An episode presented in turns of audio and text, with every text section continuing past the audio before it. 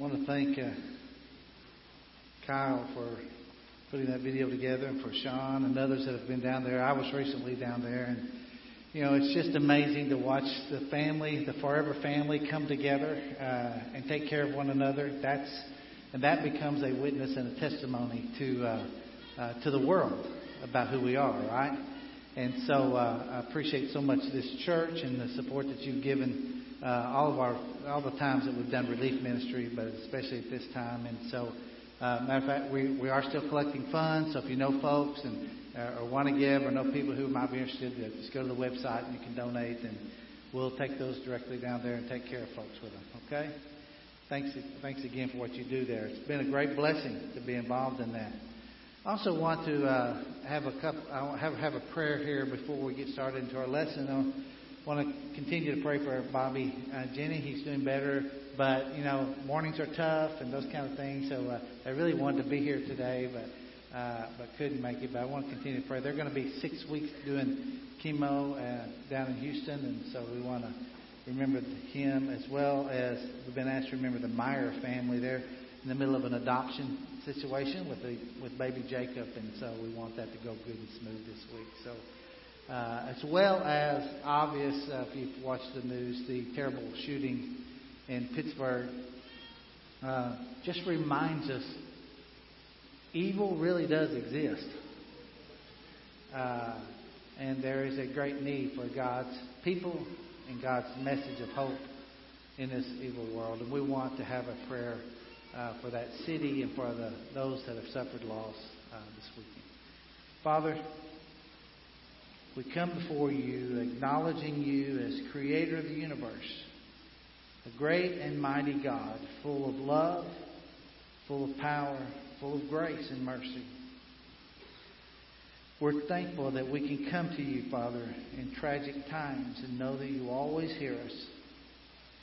I pray, Father, for the healing of Bobby as he continues to uh, uh, uh, address, Father, this cancer that's invaded his body. I pray, Father, uh, for those taking care of him and for you'll give them wisdom and to do exactly what they need to do, but we know overall we still, above everything, we lay this in your hands. And Father, for the Meyer family and the adoption of little baby Jacob, we pray that all goes smooth there. Uh, thank you for people who are willing to take care of little ones and have no place to go. Grateful, Father, uh, for those who reach out and take care of one another. And Father, I pray for continued prayer for those that are affected by the recent hurricanes. Uh, I pray, Father, I pray for Daniel uh, Cherry, who we just heard from on the video, for his ministry there uh, with the church, for their outreach to the community. Grateful of their unselfishness as they, as they, Father, uh, make efforts toward acknowledging you among people and for giving glory to you even in the middle of a very tough and difficult situation. I know even while they have their own homes uh, dis, uh, destroyed in many ways and, and are damaged, and yet they're able to go out in the community and serve and put others first. We ask a blessing upon that church and the many churches involved in helping. It's in Jesus' name we pray. Amen. Take your Bibles and turn to the book of Ephesians. We've been working on this uh, series simply called One. Uh, and I want to just I want to just read the passage, and then let's just kind of talk through it. You know, there, I don't have a PowerPoint with four points and a conclusion on it today, and uh, so. Uh, you, you can't read it like Trent and run ahead, you know, right? Trent, I mean, Trent's a little bit more organized than I am, uh, and I'm grateful for that. Uh, so we're just going to kind of read the text, talk about it a little bit. We've already talked about uh, one body and one spirit, unity and one Lord, and we're going to kind of deal with the rest of the passage. So let's let's look at this Ephesians chapter four, and we're starting in verse two through six. Be completely humble and gentle. Be patient, bearing with one another in love, and make every effort to keep the unity of the Spirit through the bond of peace. Now, before we go to the next verse, let's just, just kind of in summary here, because we dealt with most of this early on, that this idea of unity uh, uh, has to have the ingredients or the things that really grease the wheels to make run, things run smooth are found in this first part of it. The humility, the gentleness, the patience, the forbearing or, or long suffering, and love. These are the ingredients that have to exist if we're going to have unity because any of these that are absent, all of a sudden you're going to have, you're going to have some uh, things rubbing against each other in a very, very difficult situation. Because uh, what he's going to have to do uh, to t- challenge what we're going to have to do to really keep this unity is we are going to have to make sure our spirit and our attitude is correct. And so he really st- that's why he starts with these particular qualities. And by the way, unity is not created by us. Unity is only maintained by us. It's created by God. It's kept or maintained by our efforts. And so, and, and we're challenged to keep those efforts going uh, time and time again. Let's look at the next part of the verse. Verse 4. It says, There is, now I want you, you can look at the screen, okay? I want you to say with me the word one every time we get to it, okay? There is body and spirit. Just as you were called to hope when you were called. Lord, faith, baptism, God and Father of all, who is over all and through all and in all. How could you read the verse and not get an idea that somehow or another God expects us to stay united, to be one? Sevenfold foundation of ones he lays down here. And this idea somehow or another that uh, we can uh, we can all have unity without effort and just be peaceful and let everybody believe or think what they want to think or believe what they want to believe is absent from the Scripture. See, by the very fact that, as Trent mentioned last week, when he says one Lord, guess what? There's no other Lords. There's only one. Remember, one name by which we're saved. The name of Jesus Christ. There's only one Lord. There's only one faith. There's only one message that can bring hope. It's the story of Jesus. It's not the story of anyone else. Everybody else outside of Christianity, who, they follow leaders that are dead and you can go to their graves. But in Christianity, the grave is empty because the one Lord came out of that grave and promises to bring us out of the grave too. Our unity is all tied together with this oneness of the Spirit, of the body, of the Father, of the Lord, of the hope, and of the baptism. It's really interesting to me that in amongst all these essentials of oneness, that he throws baptism in the middle of it. Because of all things, that seems to be something that's been controversial among Christianity. Not a unifying thing. But I think it's simply because we, we misunderstand the simplicity as well as the deepness of what happens when a person is baptized. So we've, we've talked about one Lord, we've talked about one Spirit, and by the way, there needs to be a whole much much more emphasis on the Holy Spirit within the kingdom of God. When we dis- diminish the Spirit, we guarantee failure. We need the Spirit of God leading us, guiding us, indwelling us, he, and, and counting on His promises. He goes to us, He goes to the Father for us uh, for prayer, even when we don't know how to cry out to Him, Romans 8. The Spirit guides us. We have someone to follow. He gives us His Word to trust and depend upon we need a bigger emphasis on the Holy Spirit. And I hope before too long, I, I want to do a whole series on the work of the Holy Spirit. But, but today I want to focus a little bit more on this idea of one baptism. Trent focused on the one Lord last week. I want to talk about that for a minute. Look, you can't have, you can't have unity without the Trinity. When we say the word Trinity, we're talking about the Father, the Son, and the Holy Spirit. All one and all God. And he mentions all of them in this passage. So, why baptism? Because in baptism, you're going to see the Trinity. You're going to see unity. You're going to see community. And you're going to see ministry. You're going to see all those things. I could have had four points on the screen, couldn't I? I didn't realize. Hey, there you go. Write that down and say that was the points of the preacher, and that'll be good for you if you're a sermonizing guy. All those things exist when a person is baptized. Now, if you're unfamiliar with this idea of baptism, what is he talking about? Well, you see, the gospel, uh, put the gospel drawing up. I think I've got the, the, yeah, there you go. The simple story, this is how we simply tell about Jesus who came from heaven, God in the flesh, John 1 1, 1 and verse 14. He, he became flesh. He made his dwelling among us, right? He pitched his tent here, became man. He came from heaven. He died on the cross for our sins.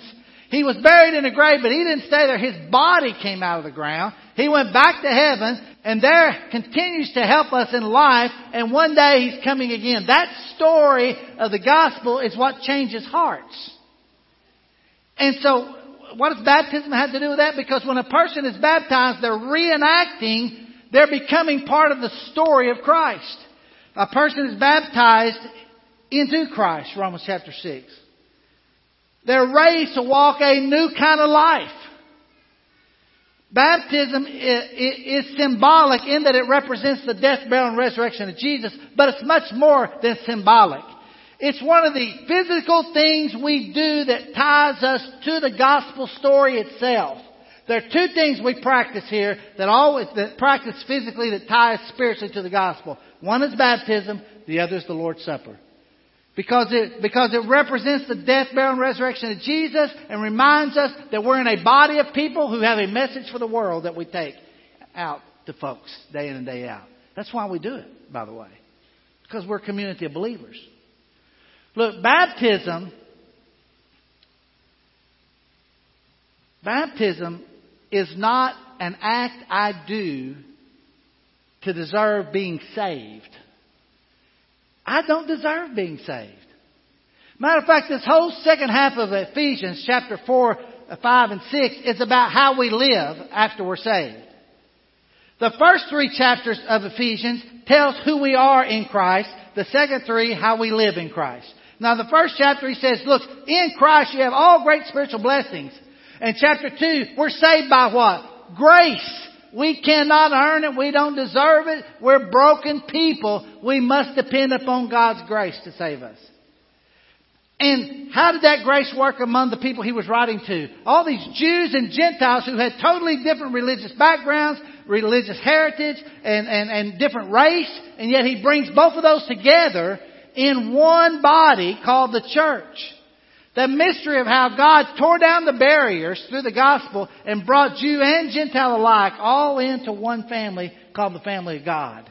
That's why in baptism you have unity represented. Because all of us who were baptized into Christ, we put on Christ. We become the family of God, you see. So it's not just a personal response. It's also a response that puts me in a relationship with everybody else through history that's ever done the same thing. It's how we get into the forever family. We're saved by grace through faith. So baptism is always written, by the way, in the passive voice. It's something I submit to. It's not something I do in order to get. I submit to it because God has already done what He needs to do to save me from my sins.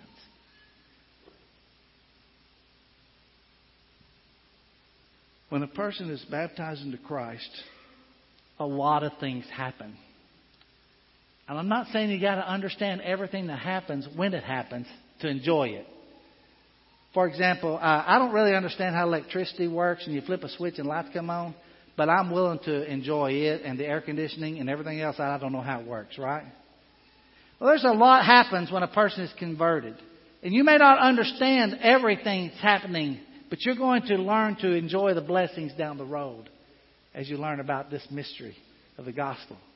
So when a person is baptized into Christ, look at all the things that take place.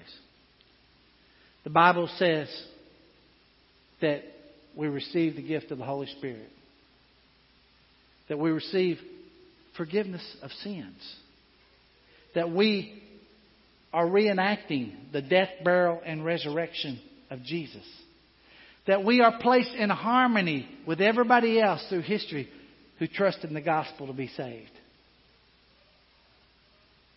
We are ready for the ministry to take place in our own lives. See, by the way, our baptism is much more like Jesus's than we've ever thought. Remember when Jesus was baptized? And what happened? A voice from heaven announces something about this person. This is my son, whom I'm well pleased. The voice from the water, John the Baptist is saying, Hey, there's the Lamb of God. And he said, Look, I, he ought to be baptizing me, not me baptizing him, right? But Jesus submits to this, and what happens? A dove comes from heaven, representing the Holy Spirit shows up. Then he's taken out, out of the water, and Jesus heads what? He heads out to be tempted and start his ministry for the next three years that'll change the world.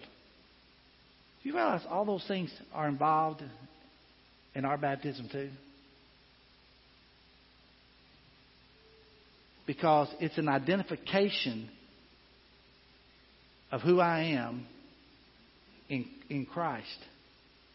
Look, I tried this living in the world by myself. I tried correcting my own life. I tried working and doing enough religious things to take care of the shame and guilt, and it didn't work. But when I submitted myself and surrendered myself to God, then all of a sudden, whatever success I have in growing up to look like Jesus is something that God gets the glory for, not me, including my baptism. I love baptism. I love baptisms in public. I love them in the church service. Uh, they can take place anywhere, right? On the uh, on the road to Damascus, they can take place anywhere. But uh, the thing about baptism, when we see it, is that we get a little bit better understanding that look, when I'm baptized, I'm not just being saved, I'm not receiving, I'm not just receiving the grace of God. Baptism, by the fact, is an experience of grace and an act of grace done by God on me, not done by me for grace. So when I'm baptized into Christ, I'm receiving something very special.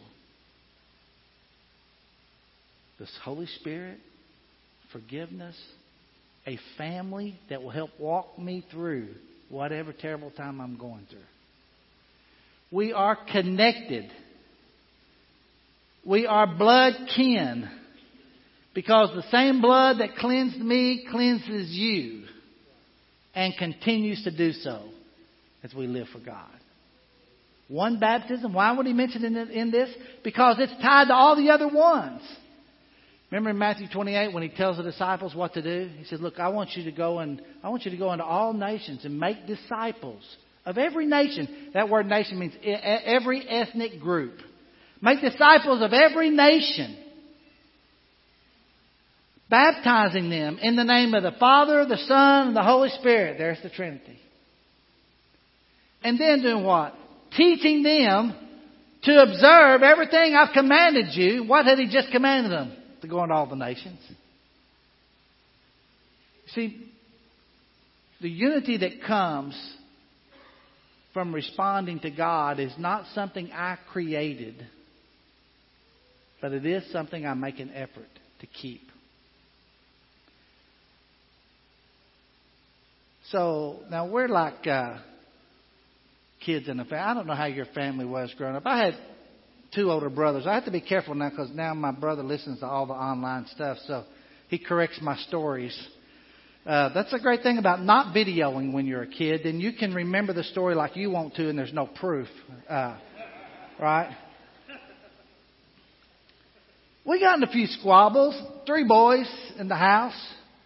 Uh, I think, matter of fact, I don't think mom said don't fight. I think she said don't fight in the house. Take that out there in the yard if you're going to do that. I, I think she just gave up on the no fighting deal. Just take that out in the yard, right?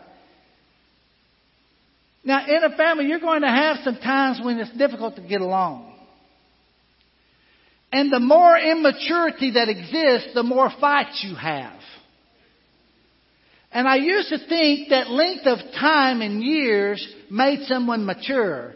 And then I realized as I recently had a birthday, and I'm 62 years old, that sounds old when I say it out loud, but I, it really doesn't feel that bad. But all of a sudden I realized that as I talk to other people that are my age or older, and I watch them respond in some immature way to things, I realize all of a sudden years does not make maturity. And, and length of time in a church does not guarantee unity. What does? People understanding the foundation of why we're together. You see, the reason I can give up what I want for somebody else in the body of Christ is because of the earlier ingredients he mentioned humility, patience, love, forbearance. You see, it's when I want what I want the most, it's when unity gets destroyed. Because selfishness always cuts somebody else. And it's hard to pull people together that are immature. It's a difficult thing. Which is why, by the way, he goes on to say through the rest of this chapter, I put different people in the body apostles, uh, prophets, evangelists, pastors, teachers for the, for the growing up of the saints, for the maturity of that body of Christ. So each can work in its own talent and own ability and grow themselves up in the love of God. And then they'll know how to do ministry and they'll know how to love each other as they do it. Why? Because how we function together is a testimony to the world about who Jesus is. Because that's what he says in John 17. I'm praying for not only people here, Jesus said, I'm praying for anyone who will ever believe in me. That's you and me. Jesus Christ said out loud in his voice a prayer for you and me in John 17. Desiring all of us to be united. And the bottom line is this unity gets destroyed when immaturity rules. So I always got to look at myself and ask before I go pointing the finger at somebody else that has a disagreement with me. This thing that I've got with being united, look, it's not about everybody walking and doing everything the exact same way. Unity is not about everybody agreeing on everything, but there are some things we must agree on. And the one things mentioned here are those things. We got to understand there is a difference between uniformity and unity. We have different gifts and different levels of education. We have different backgrounds. We have different races. We have different uh, different religious backgrounds. Even different parts of the world represented in our particular church family at this location. How can you have unity? You have it through the gospel. God made me one with you. You didn't get to choose who, got, who was in the family, and I don't get to choose who's in the family. You see, that comes by God. He puts us in the family. Now, how we function in this family and how we do ministry in this family is always going to depend upon our own, our own attitude and our own spirit. Uh, someone said, Mike, are you, are you, are you one of those positive thinkers? I said, I, I, I try to be.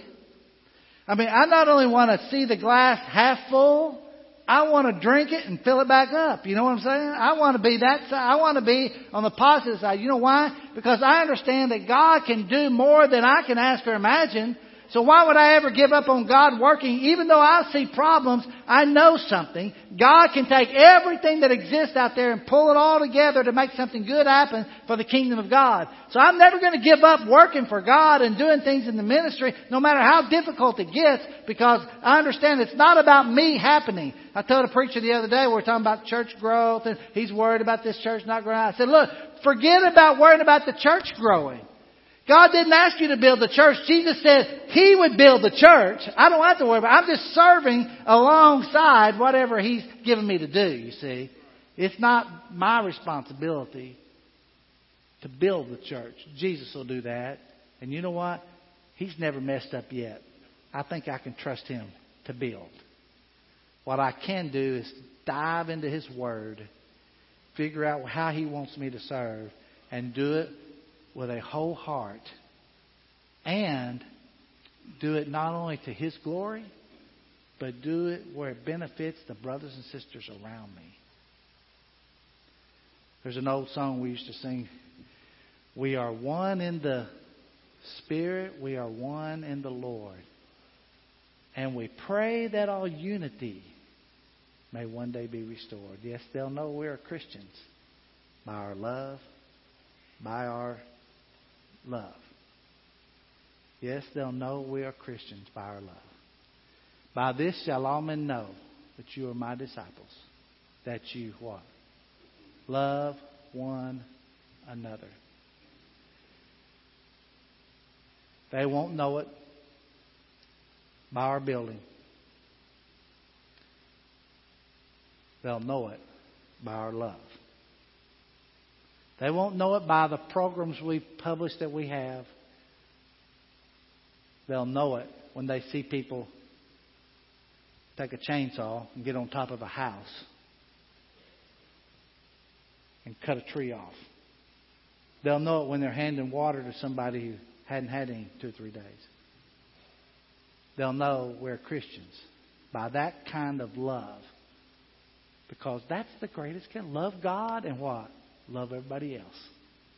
And all of a sudden, that design and operation that God created will tell people who we truly are. So the story of the death, burial, and resurrection, the gospel story, is for me personally, and that I respond to it by saying, Jesus is going to be the Lord of my life. I'm going to repent of my old past ways. I'm going to live different. I'm baptized into Christ, and I'm going to walk a different way now. I'm born again. So it's personal, yes, but it's also community because it ties me to everybody else that's made that commitment to Jesus Christ as Lord. And you know what? I need to have a greater appreciation for the oneness of the body outside this building and outside the people sitting in this pews, the oneness of the body around the world because of the gospel. I need to have an appreciation for that and a commitment that that gets declared and, and that a proclamation goes out so that people will have hope who never had hope before. I'm telling you, if you have a sin problem in your life, God is big enough to handle it. He sent a son named Jesus to die for you. So, unity starts with the story of the gospel. It continues as I learn to live like Jesus. And it will result in all of us one day being brought together as a forever family to live to live forever and be away from this old world. You know what? I'm going to be so glad not to ever have to visit another hospital, won't you? Never have to have another surgery. Never have to wait in another waiting room. Never have to hear the word cancer again. Never have to, never have to hear the word funeral again. You know, our whole vocabulary will change in heaven. But until then, we're going to keep sharing the good news that people can have hope. And but we need to do it as a united body of Christ, knowing that the message changes people's hearts. Father, we love you. We're grateful for the good news of Jesus. We're grateful, Father, for the unity we have in Christ. I'm thankful, Father, for this particular church here and the the many blessings it has been to me and continues to be. I'm thankful for the volunteers who will just get in vehicles and go down to a storm area and work and serve. I'm thankful, Father, for the unity between churches that we can work with one another in different communities to help people. I'm thankful, Father, for the blessings of your grace. And I pray, Father, that we will understand your grace is enough. You've removed our shame and our guilt. And that as a family of yours, Father, we have great hope to share. May we learn to depend upon you and your Son, your Spirit, in all we do. Help us, Father, to walk with humility and gentleness and to practice that with one another as well as the people we interact with in the world, that they may see Jesus. In His precious name we pray. Amen.